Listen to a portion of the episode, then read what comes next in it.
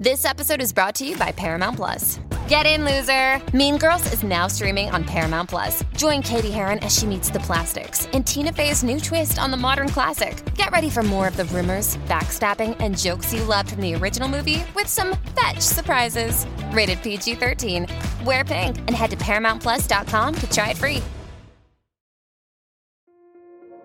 This episode is brought to you by Kia's first three row, all electric SUV, the Kia EV9, with available all wheel drive and seating for up to seven adults. With 0 to 60 speed that thrills you one minute and available lounge seats that unwind you the next. Visit kia.com slash EV9 to learn more. Ask your Kia dealer for availability. No system, no matter how advanced, can compensate for all driver error and or driving conditions. Always drive safely. This episode is brought to you by Visit Williamsburg. In Williamsburg, Virginia, there's never too much of a good thing. Whether you're a foodie, a golfer, a history buff, a shopaholic, an outdoor enthusiast, or a thrill seeker, you'll find what you came for here and more. So ask yourself, what is it you want? Discover Williamsburg and plan your trip at visitwilliamsburg.com. This episode is brought to you by Paramount Plus. An unlikely friendship begins in the Paramount Plus original movie Little Wing, starring Brooklyn Prince with Kelly Reilly and Brian Cox. Reeling from her parents' divorce, Caitlin steals a valuable bird to save her home, but instead forms a bond with the owner, leading to a new outlook on life. Little Wing, now streaming exclusively on Paramount Plus. Head to ParamountPlus.com to try it free. Rated PG 13.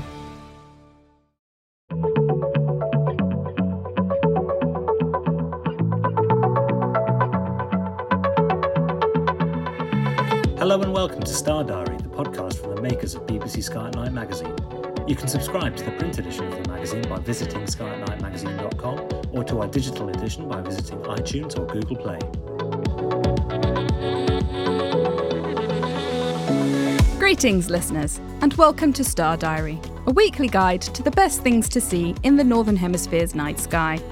As we are based here in the UK, all times are in BST. In this episode, we'll be covering the coming week from the 17th to the 23rd of April. I'm Ezzy Pearson, the magazine's features editor, and I'm here to take you through this week's stargazing highlights.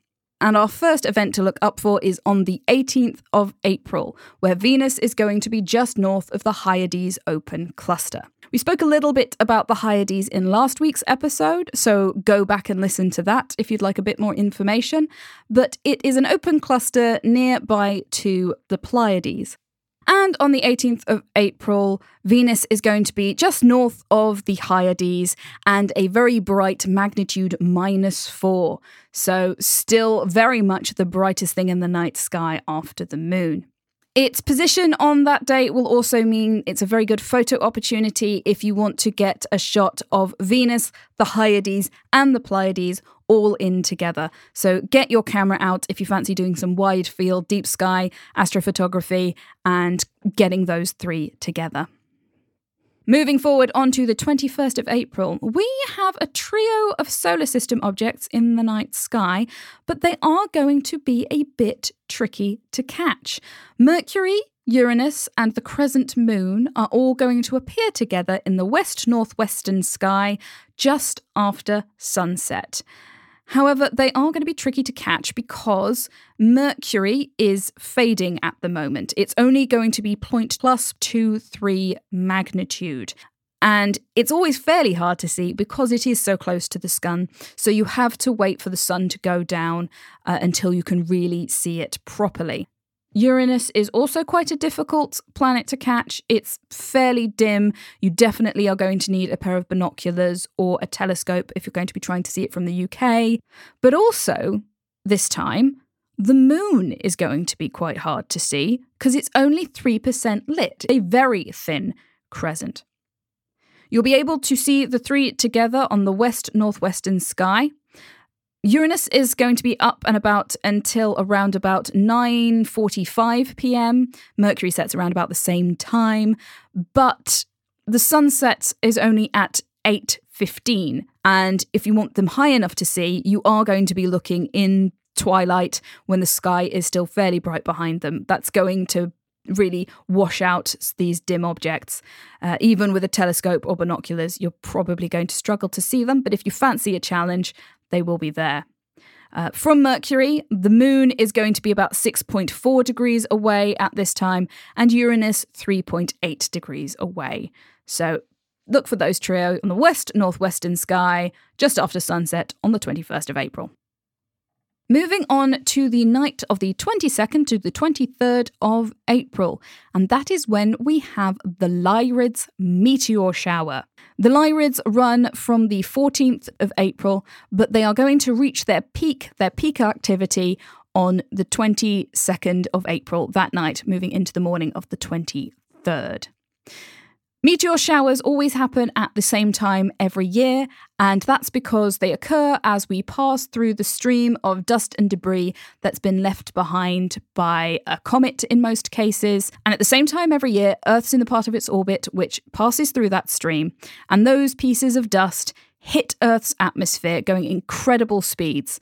And that heats up the air around them, causing them to glow white hot. And that's what we see as a shooting star or a meteor. The best way to observe them is to find yourself a nice dark sky that you can access safely. Ideally, you want to be trying to get away from all sources of light that you can, but obviously that's not always possible, particularly if you live in the middle of a city. So, really, if you can get somewhere where you can get away from direct sources of light shining. So even if it's just you're in your back garden, but you're in that corner where there's no direct streetlights shining on you, that will help you. If you can get away maybe towards a park or a dark space somewhere nearby, that would be even better. But obviously, always safety comes first. So make sure that it is safe for you to be there um, and that you have permission to be there as well. So that's one of the best ways. Make sure you wrap up nice and warm. We don't want you getting cold because you might be out there for several hours. The best thing to do is to wait until it gets nice and dark when true dark has set in, and then allow your eyes about 20 to 30 minutes to adjust to the dark. And then look up at the night sky. Well, you can look up at the night sky whilst you're adjusting to the dark. But the more you allow your eyes to adjust to the dark, the more dim objects you will be able to see, and the dimmer meteors as well. And hopefully, you should begin to see these meteors beginning coming across the night sky. Now, the Lyrids isn't a particularly prolific shower. It has what's known as a zenithal hourly rate, or ZHR, of about 18 per hour. However, that doesn't mean that you should expect to see 18 Lyrid meteors per hour, because the ZHR is a perfect ideal rate that you would see under perfect conditions if it was perfectly placed in the sky and there was no light pollution. That obviously isn't the case. So the actual amount that you are going to see is considerably less than that, usually about a half or a quarter. So you're expecting to see one every five or 10 minutes or so. This isn't a particularly prolific shower. But one thing is going to be helping the visual hourly rate on this one, and that is that the moon is out of the way. I said try to get away from all sources of light pollution that you can. The moon is probably the biggest source of light pollution that you can't do anything about. But on the 22nd of April, it's going to be pretty out of the way. It sets just before midnight. It's very thin at the moment, so it's not casting much light when it is up in the night sky, and pretty easy to be able to just hide it behind a, tree or a, a big bush or something uh, to be able to dim some of its bright light out of the sky. But it does mean if you are observing after midnight, it will be out of the way entirely. Now, whilst you're out observing, you might see a meteor that's not actually associated with the Lyrid meteor shower. Um, you do quite often see shooting stars at any time of year, they can just come across the night sky. To know if you are seeing a Lyrid or a random meteor, you can trace the path where the meteor appears to have come from. And if it appears to be pointing towards the star of Vega, that bright star Vega, that means it's a Lyrid because the radiant, so the point where all of these meteors appear to come from, is in the constellation of Lyra, uh, which is where the Lyrids get their name. Now, even though this isn't one of the best meteor showers throughout the year, I would recommend trying to get out there and observing this one because it is a uh, palate cleanser um, or a taster for what's coming for the rest of the year. We have six meteor showers throughout the year where the moon is going to be out of the way, including the two biggest ones throughout the year, which is the Perseids in August and the Geminids in December. If you want to hear more details about those meteor showers, then subscribe to Star Diary and we will tell you all of the details about how to catch those when the time rolls around. But moving back to this week and the 23rd of April. On that day, the Moon and Venus are going to be separated by less than three degrees at around sunset. So the two are going to be passing nice and close to each other. The Moon at the time is going to be a 12% lit crescent, and it will be passing north of Venus, which is going to be magnitude minus four at that time, if you'll remember. So a nice, bright planet. In fact, it's so bright you should be able to see both of these together in the daylight sky.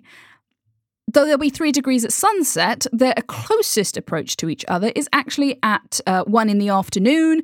Um, so, if you fancy a bit of uh, daytime observing of the planets and the moon, you could go about doing that.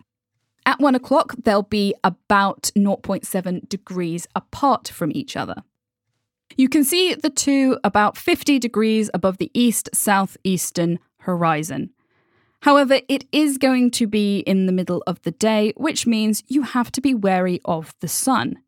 Fortunately, the sun is about 40 degrees away on the sky itself, which means it should be fairly easy to find somewhere where you can see the moon and Venus, but the sun is behind a building or somewhere where it's not accidentally going to be caught by your optics you do want to be careful because if you accidentally catch the sun in a pair of binoculars or a telescope, you can do yourself permanent damage. Even looking with your naked eyes should always be avoided. But the easiest way to make sure you're going to do that is if you're standing in a shadow. If you're standing in a nice big shadow of a building is probably your best bet, then you definitely know that there is no way the sun is accidentally going to come into your optics. Just make sure you keep an eye on where the shadows are moving as you are doing your observing. If you want to be sure to be safe, though, you can always wait until the sun has set the two will have moved apart by then, they'll be three degrees apart. And you'll be able to see those together until Venus sets at about quarter past midnight. So lots of opportunity to capture those two together. So there's lots to see in the night sky this week. 18th of April, Venus is going to be north of the Hyades. Then on the 21st, Mercury, Uranus, and the crescent moon will be together just after sunset. And finally, we finish up the week on the 22nd to the 23rd of April when we have the peak of the Lyrids meteor shower. If you want to keep up to date with all of the latest stargazing highlights, do be sure to subscribe to the Star Diary podcast, and we hope to see you all here next week. If you want to find out even more spectacular sights that will be gracing the night sky throughout the month, be sure to pick up a copy of BBC Sky at Night magazine, where we have a 16 page pull out sky guide with a full overview of everything worth looking up for. Whether you like to look at the moon, the planets, or the deep sky, whether you use binoculars, telescopes, or neither, our Sky Guide has got you covered, with the detailed star charts to help you track your way across the night sky. From all of us here at BBC Sky at Night magazine, goodbye. Thank you for listening to this episode of the Star Diary podcast from the makers of BBC Sky at Night magazine. For more of our podcasts, visit our website at skynightmagazine.com or head to Acast, iTunes, or Spotify.